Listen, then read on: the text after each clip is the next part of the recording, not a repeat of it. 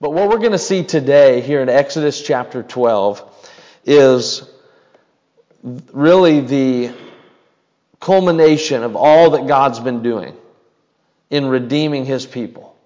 Moses, we say that Moses is redeemed, and his name means drawn out. Remember? He was drawn out of the river as an infant.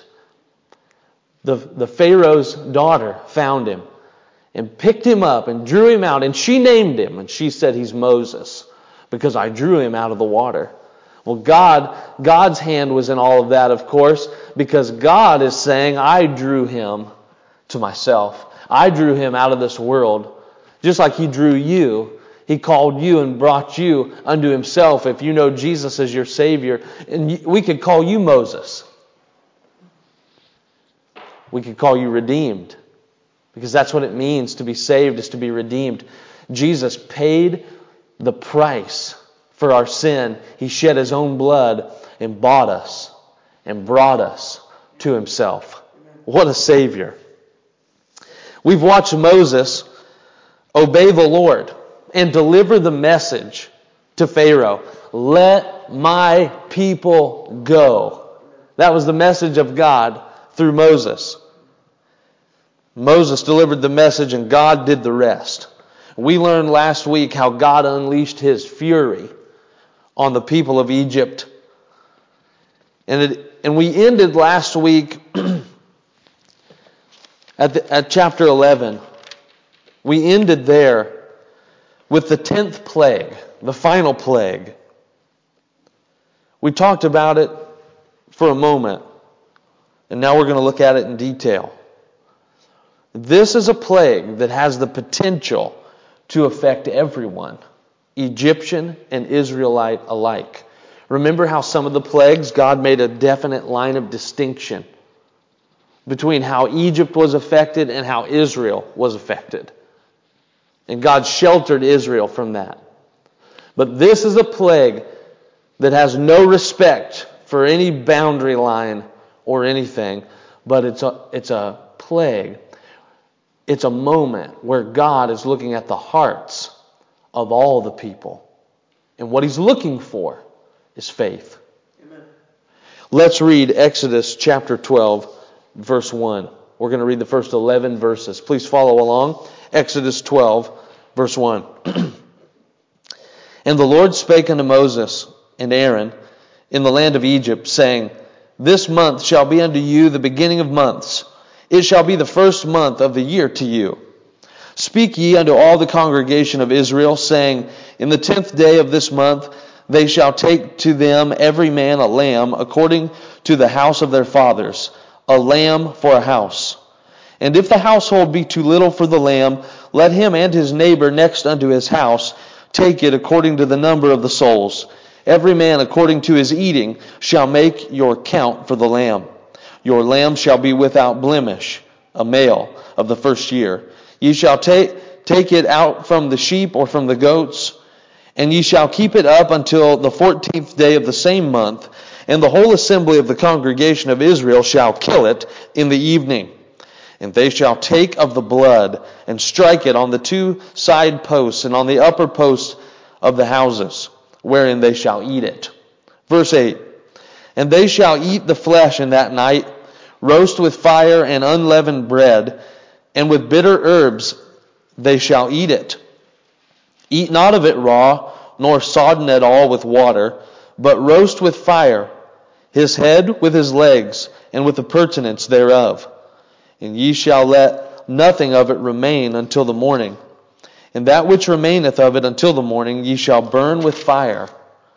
And thus shall ye eat it with your loins girded, your shoes on your feet, and your staff in your hand, and ye shall eat it in haste. It is the Lord's Passover. Let's pray. Father in heaven, we're so grateful that you recorded these events, that you painted this picture of redemption, not just for Israel but for anyone who would believe on you. We thank you and we give you praise today that you are the mighty God, that you are powerful and that you are a righteous and good judge. I pray that you would help us to follow you, to submit to you. I pray that you would help us to be eternally grateful for the salvation that you provided, for redemption that is ours. But I pray too that you would help us, that you would give us that desire in our hearts to follow you and to live your purpose, the purpose that you have for us. I pray that we would find it and do it. I pray, God, that you would help anyone listening that, that has never been saved. I pray that they would see that this, this lamb that was slain is a picture of your own Son, Jesus Christ, and how you gave him to be our Savior, how he gave himself to shed his blood for our sin, to give us eternal life. God, we praise you and we thank you. And we ask all of this in Jesus' name. Amen.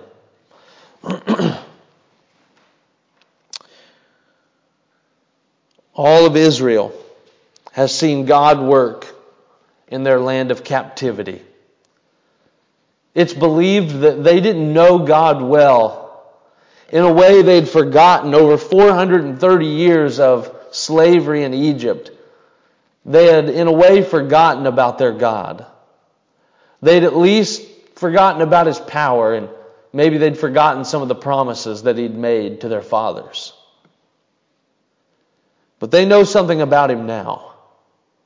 They know that he is greater than anything Egypt had to offer. God's proven that. They've seen him work. All of this has been him working to bring about their freedom. Isn't that a wonderful word? Freedom. To bring about their freedom that they have, that, that he's providing for them. But they're not free yet. But I'm telling you, freedom's at the door. Or you might say in this case, that freedom is on the door as they, as they paint the blood of the Lamb. This final plague leads into the event called Passover that is still celebrated by Jews around the world to this day, as it should be. Passover is a very complete picture for us of salvation and the coming Redeemer. Remember a couple years ago when Ron Plott came and we all gathered in the fellowship hall on a Sunday evening and the Passover table was set. And he talked us through this ceremony and he showed us uh, the Bible instructions for how it should be observed. And he talked to us even about some traditional things that are done and some interesting things. But what did he do with all of that? He brought it all right back where it belongs to Jesus Christ and showed us Christ in the Passover. And you can't help but look at this without seeing Jesus. What a picture. In fact, it's in verse 11 uh, of what we just read, Exodus 12, verse 11. It's in verse 11 there that the word Passover is, is first found in the scripture. This is the first time it's used because God's explaining it and ordering it for the very first time. Now, this isn't the first time the message of salvation has been made, has been made known to people. Because you'll find Jesus and you'll find the idea of salvation and the promise of salvation even several times in Genesis and coming into the book of Exodus. We see it here. So it's not the first time that the salvation message or promise has been given, but you might say it's the clearest picture that Israel and all of mankind could have of what Jesus would do. So let's hear it. Let's look at it and see it today as God lays it out. I, I want to just share this with you as in the most simple form that I can. I want to break it down for you like this. First of all, we're going to talk about what God said. Okay? That's simple, isn't it? What God said. Okay? Here's what God said is to be done. Um, I want to remind you, before we go into that, that oh, I just want to kind of set the scene for you again. Because the plague of darkness had come upon Egypt, a darkness in which could be felt, an evil darkness. in, in Israel, in the land of Goshen with the people of Israel, they had light in their homes. But all the people of Egypt, Pharaoh included, are in the dark for three days. They couldn't leave their homes. They couldn't go and do anything because it was so dark. Pharaoh is just beside himself. And he tells Moses, he says, ask God to turn the lights back on. And then he says, I don't ever want to see your face again. That's what Pharaoh said to Moses. Moses said, You've said well, because you won't see my face again, because God's just about to wrap this whole thing up. And he stands there, and I believe in earshot of Pharaoh and, and the members of his court that would be gathered, and anybody else, and the message is relayed throughout the land of Goshen and to the people of Israel that God's going to do one last thing, that God's going to do something that will crush the land of Egypt. Verse 4 of chapter 11, Moses said, Thus saith the Lord, about midnight I will go out into the midst of Egypt, and all the firstborn in the land of Egypt shall die, from the firstborn of Pharaoh that sitteth upon his throne, even unto the firstborn of the maidservant that is behind the mill, and all the firstborn of beasts. And there shall be a great cry throughout all the land of Egypt, such as there was none like it, nor shall be like it any more. Now that's all we know about it until we get to chapter 12, and this is what God said. Chapter 12. He tells them, first of all, that he's going to do something that is so amazing and so important that it will change their calendar. You see that? He says in verse 1, this month, excuse me, verse 2, this month shall be unto you the beginning of months. It shall be the first month of the year to you. Can you imagine uh, uh, our government saying to us, we're going to have an event and it's going to be so important that from now on, reset your calendars. March 24th is now January 1st. Okay, we're going to reset from here. That's just, that would be a pretty important event, right? You know, I've heard that in communist North Korea, that they keep track of the year not it's not 2019 to them. It's I don't know how many. I'd have to do the math. I don't know how many years, but they begin their date, their year, at the time of their first um, communist dictator, Kim Il Sung, I think, the first one. They begin. That's when they begin their year. So to them, it's year 103 or whatever. I guess not even that many. Um, God says this event is so important that you're going to know from now on that this is the beginning of the year. And still today, the Jewish people recognize this time of year, and it's almost time for Passover. It will be celebrated around the world. I think it's on April the 20th. It's the day before Easter. That's when Passover will begin. Um, so the people they mark the year. You know, from this moment on, they keep track, they have a different year that they go by, but they also begin this as their new year. Okay? That's a pretty important event that God would say, we're going to recalibrate things based on this. It gives this event such an importance that can't be overlooked. You know, someone said this that Jesus is such an important figure in the world that he broke history in half. Because we date our years BC before Christ and AD after Christ, or in the year of our Lord. I'm reading a, a book, an ancient book, really. Um, my copy's not ancient, but it was an ancient book about um, King Alfred, Alfred the Great of England. And it was written by one of his priests that were there with him. And I noticed this priest as he writes, he says, he'll say, he won't say, say year, you know, 838. He'll say, um, 838 years from our Lord's birth. You know, and he's just AD. He's saying AD when he's writing.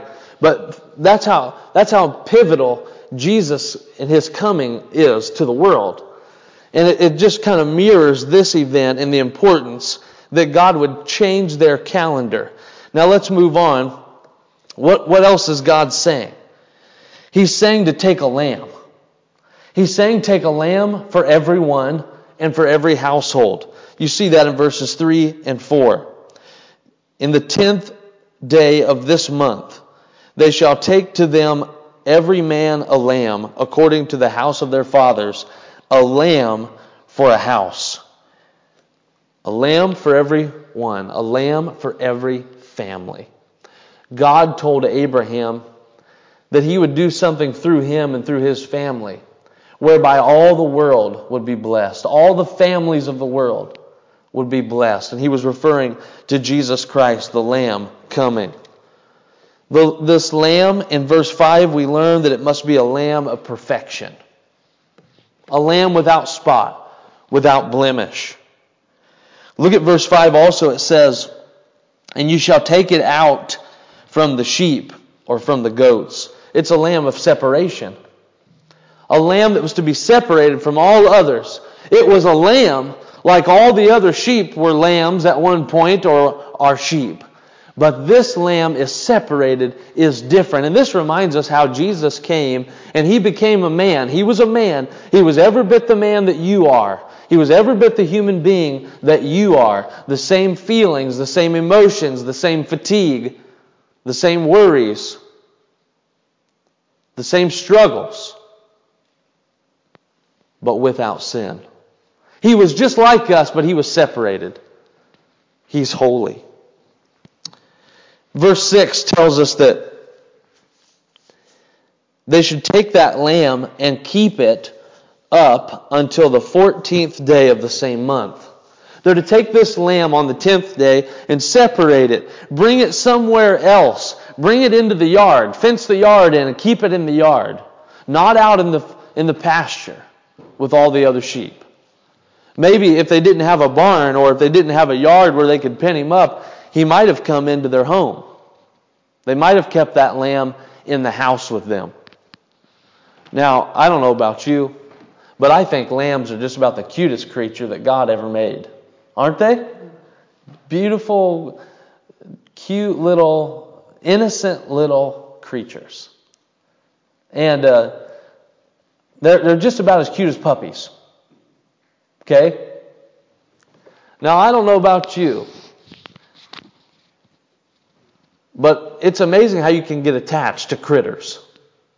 Right? Well, you probably, you probably all have had or have right now a pet that you love and adore. I'm not sure about Nala, if I would say I'm quite at the adoration level, but I like her, okay? I like her. She grows on you and, drool, and drools on you. But um, you know, we like her. Uh, this little lamb, how do you think the kids felt about this little lamb? How do you think the kids felt about this little lamb after four days? They loved this little lamb. I think God did that because He wanted this to mean something to them. He wanted this little creature to mean something to these families. Don't just grab it and turn your head and do what you have to do and slay the lamb. No, take it, keep it, take care of it, love on it for these days. A lamb of familiarity. But look at verse 6. In the evening of that last day, the whole assembly of the congregation were to kill the lamb. Everybody on the same day at the same time experiencing the same thing. That would be a hard thing to do. It was a lamb that was to be killed. And not just killed, but bled. A lamb that was to be bled. Verse 7 says that they were to take the blood and strike it or paint it on the two side posts and on the upper post of the houses wherein they shall eat it. So God's telling them what to do. Okay? To take the lamb, to kill it, to take its blood, and to paint it on the doorway of the house. And it was a lamb that was to be killed and bled, but it was also a lamb that's to be received. Because what are they to do after they paint this blood? After they kill this animal? They're to take it, roast it, and eat it. That's receiving that lamb. Well, I can't think of a better picture, a better way to show it. And so the instructions are given in verse 8 that they're to, they're to roast it that night, and they're to make unleavened bread and eat it with that bread and bitter herbs. They're also told that they're to eat all of the lamb. And anything that is left over after this one night, they're to burn in the fire so that there's nothing left. And they're also to eat it quickly. They're not worried about indigestion. They're told to eat it in haste. They're told to eat it with their shoes on, with their coat on, holding their staff. Can you picture that scene? This family, this ancient Jewish family gathered around the table, eating with their shoes on, ready to go. The Lamb of God, Jesus Christ, who gave himself for us, is to be received in this same way. His body was given, it was scourged, it was pierced, and completely killed. He died. But he's to be accepted and received completely. Amen. Solely, even, as in only Him, is to be received as Savior. The bitter herbs that they were to consume remind us of what he faced, what Jesus faced in becoming sin for us. I think it pictures too the heartache that those families felt as they killed that lamb. The unleavened bread reminds us of holiness, the holiness of our Savior who was given, the innocence of that lamb. Jesus had no sin. And listen, receiving Christ as your Savior, it means that you're ready to leave. These people, uh, God's not, God doesn't do anything just because. He always has a reason. Sometimes I'll admit we don't understand it. Sometimes it's not made as clear as it is right here in this instance. But God's telling them to eat ready to go because they're going to go. Because when this night is over, even before dawn, Pharaoh is going to be saying, Get out of here. Go. And the people have to be ready to go. Oh, but how wonderful it is for you and I as believers in Christ to know that we're ready to go. We can know and have confidence that we're ready to leave this world and go to the next. If Jesus is your Savior, you can have that peace and that confidence. We should be ready to leave the old life behind. With old, those old purposes, that life without purpose. We should be ready to live in the promises that God has for us. Remember, they're on their way to somewhere. God's intention for them wasn't to wander in the wilderness for 40 years. He wanted them to go from point A to point B. His plan is for them to move from slavery, experience redemption, and live in promised land. God's ideal for you, His plan for you, is to experience redemption, salvation, and then to transition into the life of promise and the life of blessing. Aren't you glad I didn't say heaven? Not quite time to go to heaven yet. But we can live in promise and blessing right here, right now. That's what God has for us. And it's redemption that makes us prepared for all of this. That's what God said to do. He tells them, this is, and at the end of verse 11, this is the Lord's Passover. This is the Lord's Passover. Now, that's what God said. Now let's look at what God will do. He says, Here are some things that I will do. Verse 12 For I will pass through the land of Egypt this night, and will smite all the firstborn in the land of Egypt, both man and beast. And against all the gods of Egypt I will execute judgment. I am the Lord. Verse 13 And the blood shall be to you for a token upon the houses where you are. And when I see the blood, I will pass over you, and the plague shall not be upon you to destroy you when I smite the land of Egypt. this is what God will do. He says, I will pass through the land, and in one night I will kill the firstborn of every one and everything.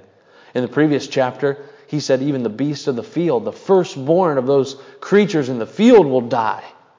He said, everybody, from the greatest to the lowest, will experience this judgment. I will pass through the land and kill the firstborn. He says in verse 12, I will execute judgment upon those false gods of Egypt, upon the false faith, faith of the people. See, when God looks at us, He's looking he doesn't look for perfection. Can I get an amen? amen. Hallelujah. Because he wouldn't find it. He looks at hearts that have been redeemed. He looks for hearts that have put their faith in Jesus Christ. That's what he looks for. He says, I will execute judgment. Look at verse 13. This is beautiful. He says, The blood shall be a token upon the houses where you are, and when I see the blood, he, he sees. He says, I will see. I'm going to pass through and I'm going to kill. I'm going to pass through and I'm going to execute judgment. But he says, I'm going to pass through and I'm going to see every house that has the blood applied to the doorway. And under his watchful eye, he doesn't miss anything. And he says, When I see that blood, I will pass over. I will pass over your house. The death angel will pass over because you'll be protected and that judgment won't come upon you. The people in those homes where the blood was applied slept peacefully that night and they didn't wake up to death in their house. They woke up with life. Amen with new life and new freedom. He says, I will pass over. He's saying, I will save you on this night. That's uh, what he said he would do, and this is what he did in verse 29. The same chapter, Exodus 12, verse 29. And it came to pass that at midnight the Lord smote all the firstborn in the land of Egypt, from the firstborn of Pharaoh that sat on his throne, unto the firstborn of the captive that was in the dungeon, and all the firstborn of cattle. And Pharaoh rose up in the night, he and all his servants, and all the Egyptians. And there was a great cry in Egypt. Hear the cries of their mourning all throughout the land. For there was not a house where there was not one dead. Just think of it. There was not one Egyptian household that didn't have a death. I, I referenced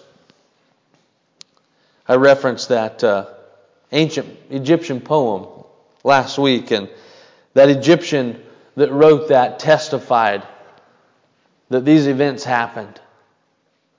And about, about this Passover, the passing over of the death angel, he testifies the validity of that verse.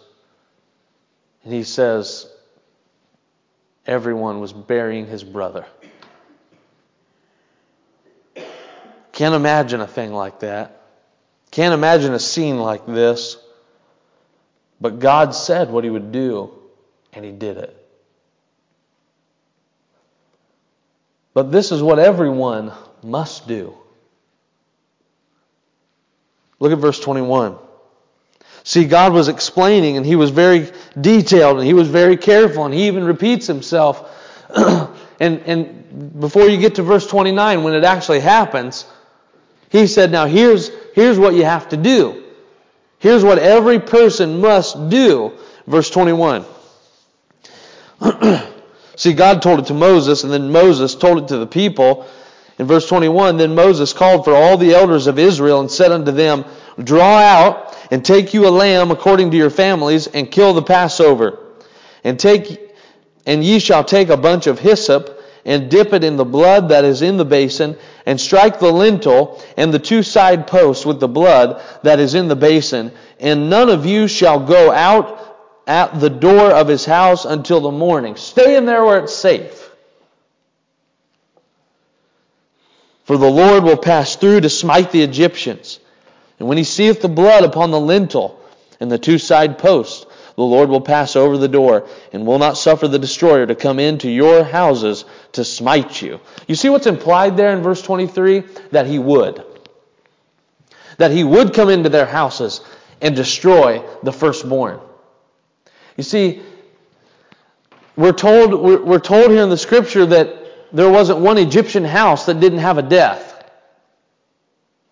And it doesn't appear that any of the Israelite people disobeyed and were killed. But the fact is, God doesn't differentiate between the two. He's not looking for Jews or looking for Egyptians. He's looking for the people that did what he said. That's who he's looking for. They weren't safe because they were Israelites. They were safe because they obeyed what God said. They were safe because they believed his word. They believed what he said. What is it that everyone must do? And I'm not talking about everyone in this story, I'm talking about everyone in this world. What is it that everyone must do? It's place ourselves under the blood of the Lamb. The people, the Israelite people, they could sit in peace in that house and know that they were under the blood. That the blood was painted over their doorway. We sang that song tonight, t- today. When I see the blood, I will pass. I will pass over you. They believed that promise, but that promise rings true today. Because who is it that goes to heaven but those who are under the blood? Without the shedding of blood, the Bible says there is no remission. God's making that point clear here again in this instance. In fact, when Adam and Eve sinned in the garden, God killed an animal, maybe a lamb. He killed an animal to make skins for them, to make clothing for them, because they knew that they were naked. Their innocence was gone. They knew that they were in sin. In other words, something had to die blood had to be shed. And that was the first time that had ever happened in this world. Now, this innocent lamb's been killed. The blood has been applied. God's making his point very clear. And if you know anything about the, the kind of death that Jesus died, his blood was emptied out of him. What is it that everyone must do? Place themselves under the blood. How do you do that? You believe. See, the people, it wasn't their work of slaying a lamb and painting blood that saved them. It was the fact that they believed God's word through Moses. And they said, we better do this thing because we know this God is real and true. And this is what he says we must do. Do you, hey, do you think they understood it all? Do you think everybody on this first night sat back like we do today and think, "Wow, that looks that's kind of reminds me of Jesus"? Now, I don't think they quite understood like we understand. I think I think they understood by and by. Maybe Moses was giving some teaching to the people. Maybe later after these events, Moses said, Hey, this all means something more than just getting out of Egypt. This tells of our Savior, our Redeemer, the Messiah that will come. Maybe Moses talked to the people that way. So I don't know if they understood it like we understand it. But I'll be honest with you, I don't understand. I'll be honest, I don't understand everything about salvation. I don't understand absolutely everything about what God's doing and what God's done. I can read and study in His Word and I can learn more, and it's wonderful to do so. But I don't have it all figured out, but I know this. I know that He said, Jesus said, I am the way, the truth, and the life. No man cometh unto the Father but by me. Now, if He says that, that's good enough for me. I'll believe that. I'm, I'm reminded of what Paul said to the Philippian jailer. They'd been witnessing and testifying, he and Silas, all night in prison, and the jailer was there. The door, God sent an earthquake, shook the place. The doors, the cell doors opened. That jailer, he thought he was a goner. He thought they'd all escaped, and he'd been told that if those prisoners escaped, especially these singing Christians, if they escape, you'll be killed. He was just about to take his own life. Paul said, Stop, we're all here. We're still here. We didn't go anywhere. He fell down before Paul. He said, Sirs, what must I do to be saved? I don't know how much gospel that man had heard. I don't know how many sermons Paul had preached through the night. I don't know how many songs he'd sung. Maybe they sang When I See the Blood. Maybe they sang that song or something like it. First century version. I don't know how many sermons he'd heard. Didn't really matter because he heard the last one and he believed it. Paul said, Believe on the Lord Jesus Christ, and thou shalt be saved. You know what? That jailer simply believed it. Hallelujah. By believing that Jesus was the answer, by putting his faith in Christ, that jailer was placed under the blood of the Lamb. And the same goes for you. Whenever that moment was in your life when you bowed your head and your heart and you said, God, I need you to be my Savior. I can't do it on my own. I can't get myself there. I'm not good enough. I need your forgiveness. I need your grace. I believe on you. You were placed under the blood. That's what everyone must do.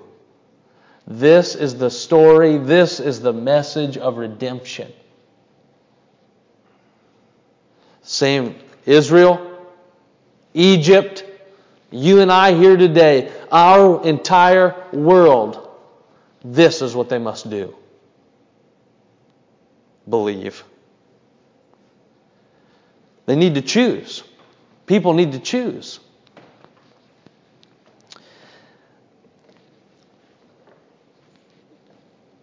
Not everybody in Egypt had to lose a firstborn. It didn't have to be that way. The Egyptians were not condemned because they were Egyptians. They were condemned because they refused to believe the message. They refused to believe in the one true God that had shown himself to them and turned their world upside down.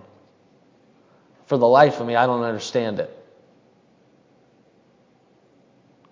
You'd think they'd be ready and willing to walk away from their gods, from that old life. But somehow the pull and the blindness is so strong. We see the same thing today. Many people just, nah, I don't want anything to do with it. Many people hear the gospel and they maybe they think it's too good to be true. Maybe God hasn't turned their world upside down. But it didn't have to be a death for every Egyptian household. God gave them the opportunity, just like God gives you and I the opportunity to believe Him, to receive Him. God says something else that they were to do. Verse 24, Exodus 12 24 says, And ye shall observe this thing for an ordinance to thee and to thy sons forever. God said, You're going to keep this feast on this day forever. I, I just, that is so powerful. That God would order them to do something forever.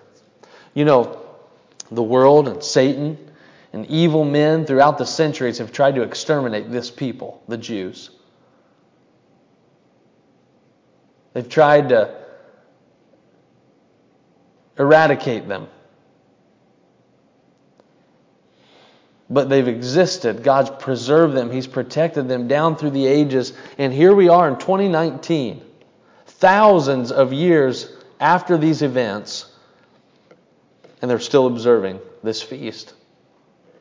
And whether they know it or not, whether the world understands it or not, every time they do, they're reminding themselves, or at least you and I, the believing world that Jesus died Amen.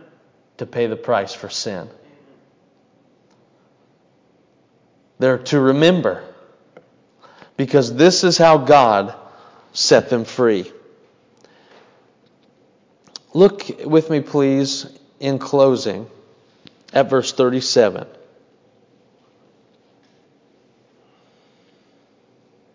And the children of Israel journeyed from Ramses to Succoth, about 600,000 on foot that were men. That's how many, that's how many men. 600,000 men plus their families. On foot that were, uh, that were men beside children. And a mixed multitude went up also with them. And flocks and herds, even very much cattle. And they baked unleavened cakes of the dough which they had brought forth out of Egypt, for it was not leavened, because they were thrust out of Egypt and could not tarry, neither had they prepared for themselves any victual. Now the sojourning of the children of Israel who dwelt in Egypt was 430 years. They're saying from the time that Joseph invited his brethren and his dad to come down until this moment, 430 years. Even the self same day it came to pass that all the host of the Lord went out from the land of Egypt. It is a night to be much observed unto the Lord, for bringing them out from the land of Egypt. This is that night of the Lord to be observed of all the children of Israel in their generations. And you and I will never forget what God did in offering His Son, Jesus Christ, to be our Savior. But it's not enough for us just to remember. We should worship Him every day for this fact. We should live that. That He's our Savior. Amen. We should worship Him. He's, he deserves to be praised every day. And it, it must be remembered every day that He purchased the price of our salvation, our redemption. But why is it that God orders his people to remember, to remember, to remember? Because he says, I want you to tell it to your sons and to your sons and to your sons and to your sons what God did for us in setting us free.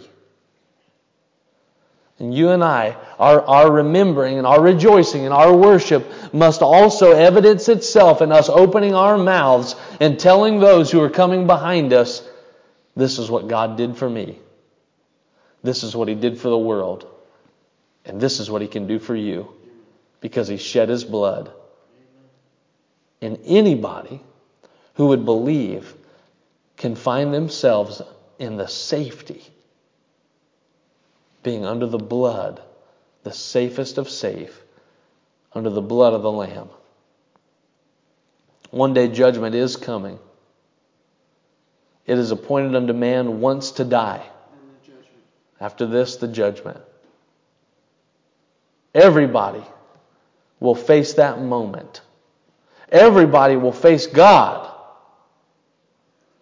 Are we ready to meet Him? Yes. If you're under the blood, yes. You're ready to meet Him. But if not, you must believe. Lord, we pray that you would just take this truth and sink it into our hearts. I pray that you would help us and make us to always remember and, and, be glad and rejoice in what you did for us. Your love for us is amazing, more amazing than we can even understand. But we believe it. We believe that you came and died for us to be our Savior. If there's anyone that's not received you as Savior, I pray that they would. I pray that they would cast aside all doubt, that they would let go of whatever it is they're hanging on to, and that they would just cling unto you.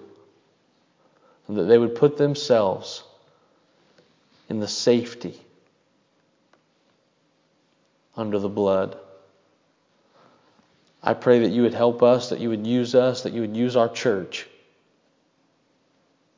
to be that shining light, to deliver this message to all the world, to all the neighbors, to all of our friends. I pray that you would open up opportunities this week for us and help us to be ready. to speak of that hope that lies within our hearts.